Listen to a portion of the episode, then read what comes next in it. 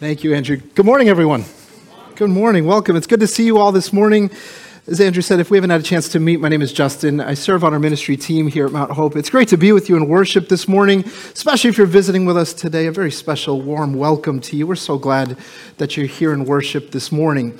In just a minute, we will be in the book of Genesis this morning, Genesis chapter 14. So if you want to open up your Bibles or grab a Bible from in front of you, if you need help finding it, no problem at all. Those verses will be available on the screen right behind me in just a moment as well. It's page 10 in the Bibles that are right in front of you. But let me start with this question this morning about how you like to do work. Now, whether that's work that's in a school or in a classroom, or work that you do at your job, or work that's in your home, how many of you like to do work in a group versus in as an individual? So let me ask it this way. How many of you are individual workers? I just like to do things on my own, get it done on my own. Okay. How many of you are group people? I like to work on a team, work with a group. There's a couple of you that are both on different sides, right? The group people are saying, Yeah, I kind of like working with other people. Those individual workers are like, I don't trust anyone else. This is the way that I like to do work. I want to unveil a little secret to you this morning, a little teacher secret. Um, in addition to my role here at the church, I also serve as a teacher at Boston University. And there's this secret that I've learned over time about giving projects and assignments to students. The secret that I'm going to reveal to you is actually a secret that benefits me. So let's just keep this a little quiet just between us. Over the first couple of years that I used to teach, I used to assign individual projects to the students. So if I have 50 students in a class, 50 papers would be submitted, and for the next three weeks, I'd be grading 50 papers. I figured out a way around that. Instead of assigning 50 individual papers, break them up into groups, and then you only have to grade 10 papers instead of 50. And so this has become my little system that I've used over the last couple of years to make life better for myself, which is, of course, is our, all our biggest priority, right? So I assign these group projects. And the truth is, they do amazing work. My students will come up on presentation day, they'll deliver this fa- fantastic, polished final project. They'll get up in front of the class, and as a unified team of five individuals, they'll deliver this spectacular presentation. But over time, I've also realized something else that there's sometimes things that go on behind the scenes that a teacher never has access to. So, one of the things I've added to these projects is a self and peer evaluation portion where you have to evaluate your own role on the team and your teammates' roles on the team and find, and that way I get a good idea of who did the work, how much work you did, that type of a thing. And so this morning, if you're ready for it, I'm going to read to you some actual contributions that have been sent to me from one team member about their other team member. So I hope you're ready for this. This is some actual comments that I've received from my students about their group members.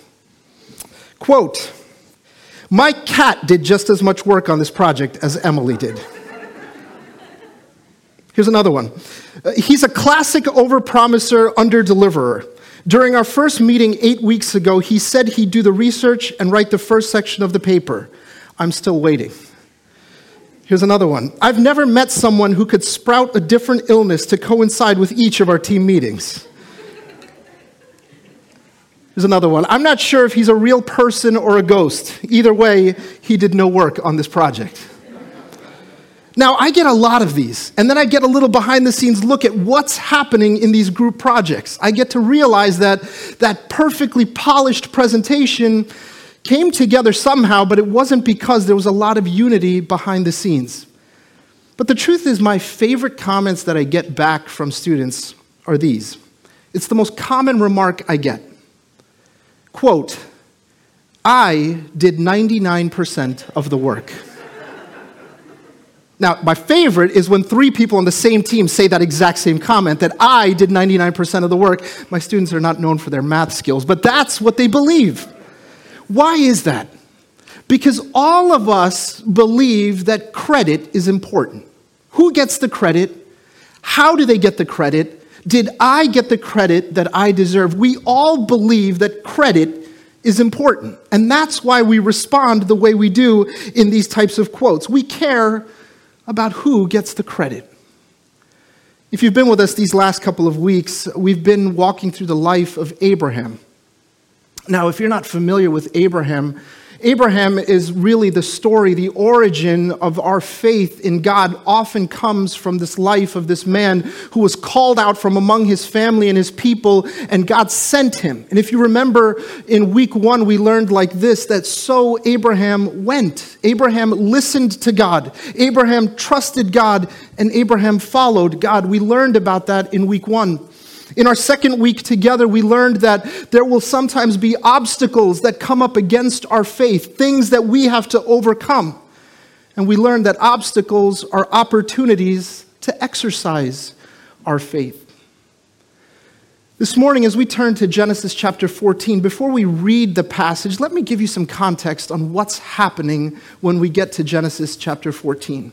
You might remember Abraham and his nephew Lot had just parted ways. Lot had chosen one part of the land, and Abraham and his people went to another part of the land to settle it.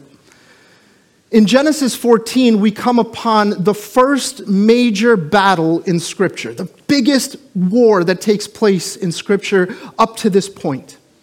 The Bible tells us that there are these five kings that are ruling in different kingdoms in that area, and they go to battle against four other kings and kingdoms in that area as well. It would be like a mini world war taking place at that time five kingdoms against four kingdoms. And during this time, Lot, Abraham's nephew, is living in a, in, in a city called Sodom. And Lot's kingdom or Lot's area, Lot's city, is taken over by one of these kings, and they are all captured and taken away. So now Abraham has to get involved. He wasn't involved in this battle, in this war, until this moment when his nephew and his nephew's family is kidnapped and taken away. So as we read this morning, I hope that we can see the context of what's happening. Massive war taking place, a giant battle. And in that battle, Abraham's nephew is kidnapped and taken away. And so Abraham, he brings together 318 of his fighting men, and they go chase after these kings that have taken his nephew hostage. And they go after them and absolutely rout them, destroy them with just 318 men. And he brings back Lot and his family, and he rescues them and there's this great, great victory that takes place in Genesis chapter 14. And right after that victory happens, there's this summit, this meeting between the king of Sodom and Abraham and a third person who comes and joins this meeting. And that's what we'll be reading about this morning. So if you have your Bibles, we'll be in Genesis chapter 14, verses 17 and following. We read there like this. After Abram returned from defeating Chedorlaomer and the kings allied with him, the king of Sodom came out to meet him in the valley of Shaveh, that is, the king's valley. Then Melchizedek, king of Salem, brought out bread and wine. He was priest of God Most High, and he blessed Abram, saying, Blessed be Abram by God Most High, creator of heaven and earth, and praise be to God Most High who delivered your enemies into your hand. Then Abram gave him a tenth of everything. The king of Sodom said to Abram, Give me the people and keep the goods for yourself. But Abram said to the king of Sodom, With raised hand I have sworn an oath to the Lord, God Most High, creator of heaven and earth that I will accept nothing belonging to you, not even a thread or the strap of a sandal so that you will never be able to say, I made Abram rich. So I hope we can picture what's just taken place here. Massive battle has just ended. And there's Abram meeting with the king of Sodom in this valley after the battle is done. Abram's the one that's won this victory, and the king of Sodom is ready to benefit from that victory because his kingdom has now been returned thanks to Abram and the victory that Abram won. And so they come to this valley to meet and have this summit in the valley, this meeting that they're going to have with each other. And in the meeting, the king of Sodom tells Abram that after this battle is done, you give me all the people that we rescued, but you get to keep all the goods that, you have, that we received in the plunder of this war.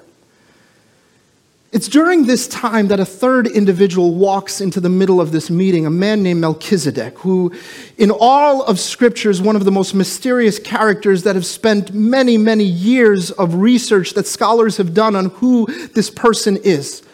Now, I don't want to spend too much time this morning focusing on who Melchizedek is, but we see here that he's the king of Salem, which is likely the city of Jerusalem that we know today, that he is a priest unto God Most High. The New Testament talks about Melchizedek a lot. In fact, the book of Hebrews mentions his name repeatedly, that he was actually a forerunner, a shadow, a type of Jesus who is to come. And so, rather than going into all of that, here's what we know. In Genesis 14, we know that Melchizedek was a priest and a king, a priest unto God Most High. And in the middle of this summit in the valley, in the meeting that's going on, Melchizedek comes into the middle of that meeting. And he comes to Abram while Abram is about to possibly make a deal with the king of Sodom. And he says, like this to him Blessed be Abram by God Most High, creator of heaven and earth. And praise be to God Most High, who delivered your enemies into your hand. Now, if we want to step back even further and remember what we learned last week, there was a moment when Abram stood looking out at the land that was in front of him. And God says to Abram like this He says, All the land that you see, I will give to you and your uh, offspring forever. I will make your offspring like the dust of the earth, so that if anyone could count the dust, then your offspring could be counted. God makes this incredible promise to Abram that I will give you land and I will give you generations. I'll give you offspring. Two big promises. But never once in that verse or in that promise do you hear, I will also defeat your enemies. It's not really written there. It might be assumed, but it's not actually there. It's, I will give you the land and I will give you generations. And this morning, in the passage of scripture we read, we get to see something about God and we get to see something about our response to God. So let's start right from the beginning with our something that we learn about God. It's about something about his nature, about God's nature and how he does things. He says like this, I will give you land and I'll give you offspring. I'll give you generations. I'll give you these things. But when Abram and his 318 men defeat these kings that are arrayed against him, Abram learns something else that Melchizedek says nice and clearly. He says, Praise be to the God who gives your enemies into your hand. Abram learned something about God that day. That this God that he serves is different from every other God of that region. Because this God is not just a God who promises something and walks away, He is a God who promises and makes a way. Do you follow me on this for a second? That God, who said, I will give you land and I'll give you generations, also is clearing the way for Abram to have those things. That he's not just a God who promises and walks away. Because in this time, during this first big battle in Scripture, Here's what would likely have happened nine kingdoms battling each other. But it's also likely nine gods battling each other. Which God is the most powerful? Which God that we worship is the one that's actually worth following? And Melchizedek comes to Abram and he says, like this Blessed are you, Abram, because your God delivered your enemies into your hands. In other words, he's not like one of these other gods who promises and then just disappears. He's a God who promises and then makes a way for that promise to come to fulfillment.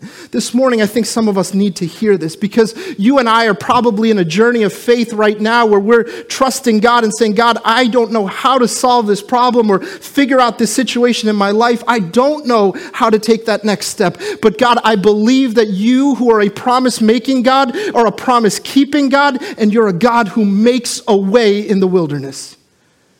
You are God who will create the path for me to go down. You are the God who will clear the obstacles that stand in the way, even if it's four kings or five kings or all of the armies of the world arrayed against me. God, you will find a way for me to accomplish what you have promised. If you look throughout Scripture, this is the way we see God, where the people of Israel are gathered up against the Red Sea, and you've got the armies of Egypt on one side and a giant sea in front of them, and there's God in the middle saying that it may look like you're stuck, but I'll open up a way in the middle of the sea for you to walk through. This morning, some of us need to be reminded of this. You're wondering, God, God, did I hear your promise correctly? God, should I have followed you from the beginning? And this morning, there's a reminder to each of us that He's not just God who promises and walks away, He is God who promises and makes a way. All throughout Scripture, we see this. We see this in Isaiah where it's written like this I will make a way in the wilderness. I will create rivers in the desert for you. This is God telling Abram right from the beginning that if I told you that this land and these generations will be yours, then I will make a way for that to happen. Maybe you walk in this morning and all of this is new to you. The Bible is new to you. Christianity is new to you. Everything seems foreign and different. But if you want to understand why we sing what we sing here on a Sunday morning, this is why. Because from the beginning of time, we sinned and we separated ourselves from God. And God came into that moment and said, I will promise a Savior. I will promise a way out of this mess that you've created.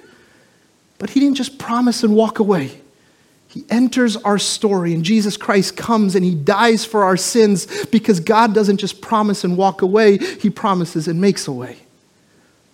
And this morning, I think some of us need to be reminded of this because it's been a while since you've known this, since you've felt this, since you've experienced this. Because you feel like God made a promise so long ago and you think he's abandoned you in the middle of that promise. But remind yourselves this morning just as Abram learned that when God promises land and generations, he will clear every obstacle to make that promise come true. So we learn something about God in this passage. We learn that he is not just a God of the plan, he's also a God of the details. That he will make a way where there seems to be no way. And this morning, some of us need to be reminded that he is not just the God of the plan, he is the God of the details, the small, seemingly tiny details of our lives. This past Wednesday, my wife Alin was going to work. She had a very busy day ahead of her, dozens of patients waiting to see her that morning.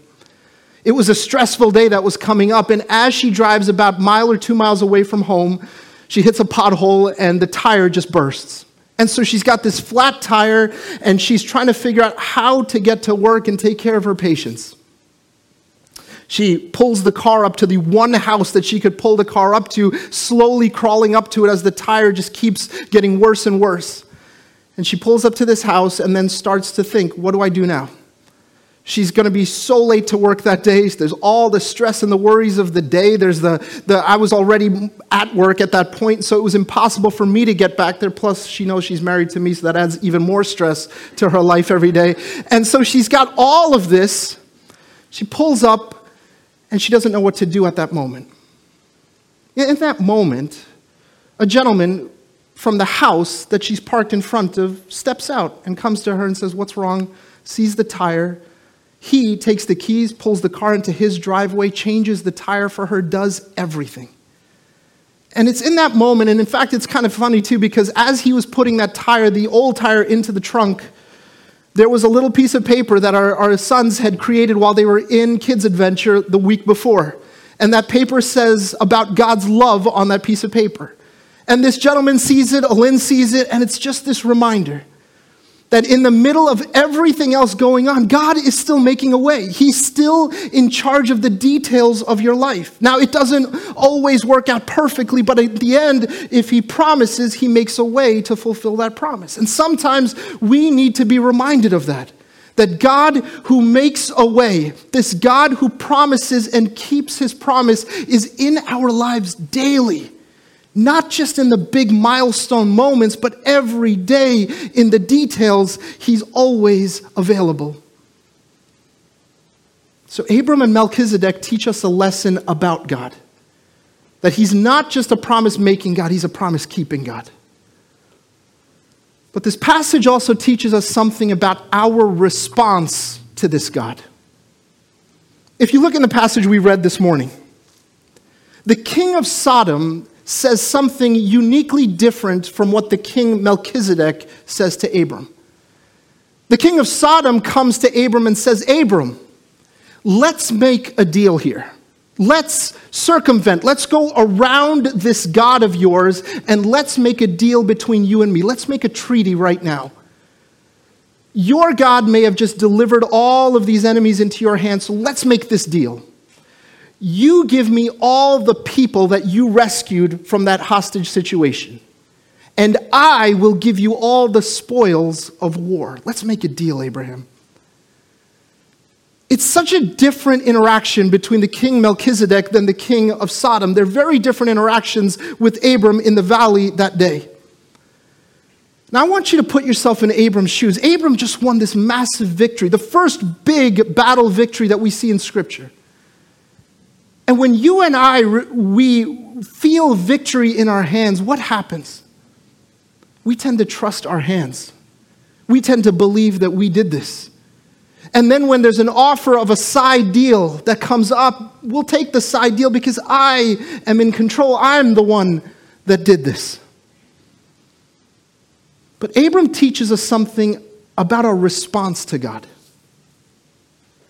Abram's faith was built in such a way in this passage that he refused to make a side deal with the king of Sodom. He says, I will not take anything from you because I trust God and His hand so much that I will never let God's glory be given to someone else. And his faith is built around giving credit to where credit is due. Here's why Abram's faith was not built on the outcome that he had just experienced. His faith was built on the who, not the what, the who of this situation that I will trust God regardless of what happens. I will put my trust and my faith in Him because the who matters more than the what. So I will give Him the credit that He is due. So much of faith and our response to God is giving credit to where credit is due. Abram refuses to give credit to the king of Sodom. You know, it would have been so easy in that time. It was this system of quid pro quo. You give me something, I'll give you something. That's how treaties were made in that time. And yet, Abram refuses to follow that system of the world. Why? Because if I follow that system of the world, it means I have to give credit to where credit is not due. So I will only give credit to where it's due, even if it means, King of Sodom, you keep everything. I will not let you ever proclaim that you made me rich or that you gave me something because it steals the credit away from God. This morning, I want to ask you this question. In your day to day life, in your journey of faith, who gets the credit? If I'm honest with myself, this is a question that I struggle with because when I assume that I have faith, it's often built like this I'll go to work, I'll go to school, I'll raise my family, I'll do things, and I'll build my kingdom, and I'll sprinkle a little God in the middle of it for good luck. Abram does not operate that way in this passage. You'll see there are other passages where he absolutely does.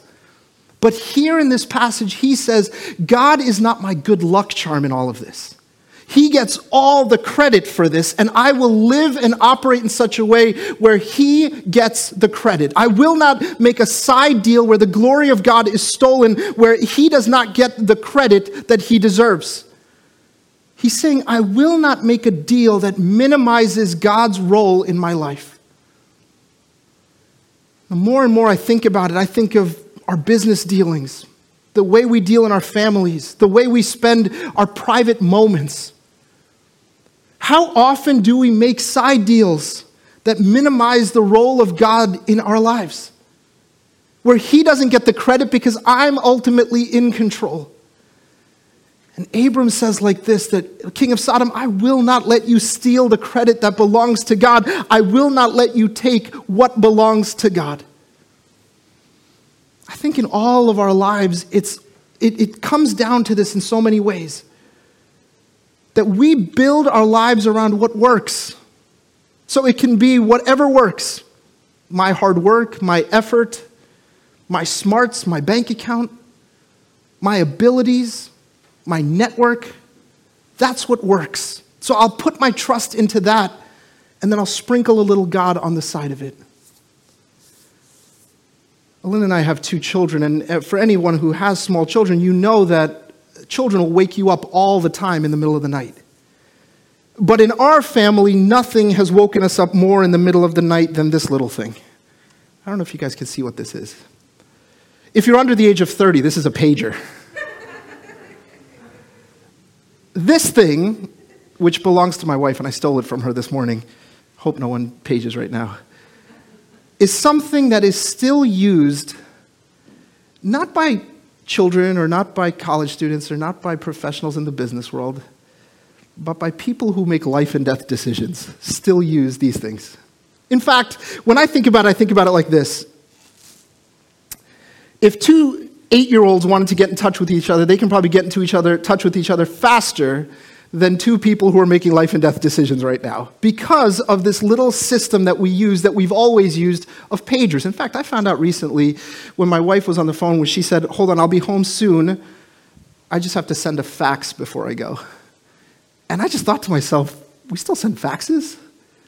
Because here's what happens in this system, in this world that she's in, these, these systems have been used for generations and they're going to continue to be used because they worked. This is what we've always done. This is what works. This is what we're going to use. And the more I think about this, the more I recognize this is what we do when it comes to faith. This is what's worked. I studied really hard. I worked really hard. I did this on my own. And I'm going to continue using this system. And God will be this side deal that I make every once in a while to sprinkle a little good luck on my decisions and my effort and my work. But every time I do that, here's what I'm also doing I'm stealing the credit away from God and bringing it back to myself. I'm taking the credit that belongs to God. Abram refused to allow that to happen. He says to the king of Sodom, You will never be allowed to tell anyone that you made Abram rich because God is the one that did that. You'll never be able to tell anyone that you gave Abram victory because God's the one that gave me that. There is something about trust and credit that go hand in hand. When I trust God, I will give him credit. When I give God credit, I am showing my trust in him. I think for all of us who are going through a faith journey right now and are trying to figure it all out, I want to ask you in your life who gets the credit? When you are sharing with someone at work or someone at school about something great that happens in your life, who gets the credit for it? Because Abram demonstrates to us that faith and credit go hand in hand. When I give God credit, I'm expressing trust in Him. When I trust God, I give Him credit. They go hand in hand with each other. So if God has just answered a big prayer in your life, or He's provided in some miraculous way in your life, and you get to the office tomorrow, or you get to the workplace or the school tomorrow, what do you tell others? Abram was adamant that God was going to get the credit that he deserves. So I ask you this morning when God blesses you, when He provides you victory, when He makes a way where there was no way, do you point back to Him? I'm embarrassed when I think about how rare I do that, how rarely that happens. That when God provides for me, here's what I do I'll go and just enjoy the blessing. And then every once in a while, I'll bring up the fact that the blessing happened but I don't give credit where credit is due. In this week that's in front of you, is there even one opportunity for you to share with someone else about who gets the credit in your life? About one answered prayer, one moment, one deliverance, one victory, one way that was made for you. Can you share that with someone else this week? And tell them that this was God's hand in my life. Can I tell you about something that God did for me this past week? Because trust and credit go hand in hand. My faith grows when I give credit to where credit is due. My credit, when it goes to the right place, my faith grows. They work hand in hand. In fact, Abram demonstrates it in this passage. He interacts with the king of Sodom, he interacts with Melchizedek.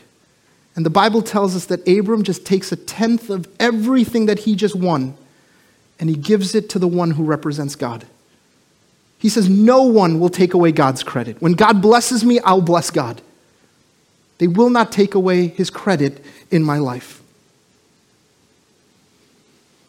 You know, when I, those groups hand in those projects at the end of the semester, every project, the final page of that paper that they submit, is something called a bibliography. And you might remember that. Some of you might have a little stress in your heart when you hear that word right now. A bibliography.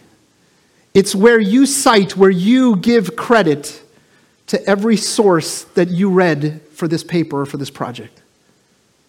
You're giving credit to the source.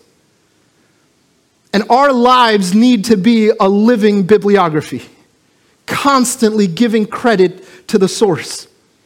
God, there's something about you I learned in this passage that you promise and you make a way. Now, here's my response to that I will be a walking, breathing bibliography, constantly giving credit to the source of all things. I will give you the credit that you deserve. As our worship team comes back up this morning and prepares us to close, I invite you to close your eyes and bow your heads this morning. When I give God credit, I experience faith as it was meant to be experienced. Not trusting what happens, but trusting the who that's behind all of it. This morning, some of you may be sitting in a situation right now where you could use a way being made, where you need God to open up a door in your life right now. Maybe you're saying to yourself right now, God, there is so much uncertainty and doubt in my life right now. And God, I just need you to open up a way. God who promised, God, make a way. And some of us this morning are here and we recognize that there has just been this terrible lack of credit given to where credit is due.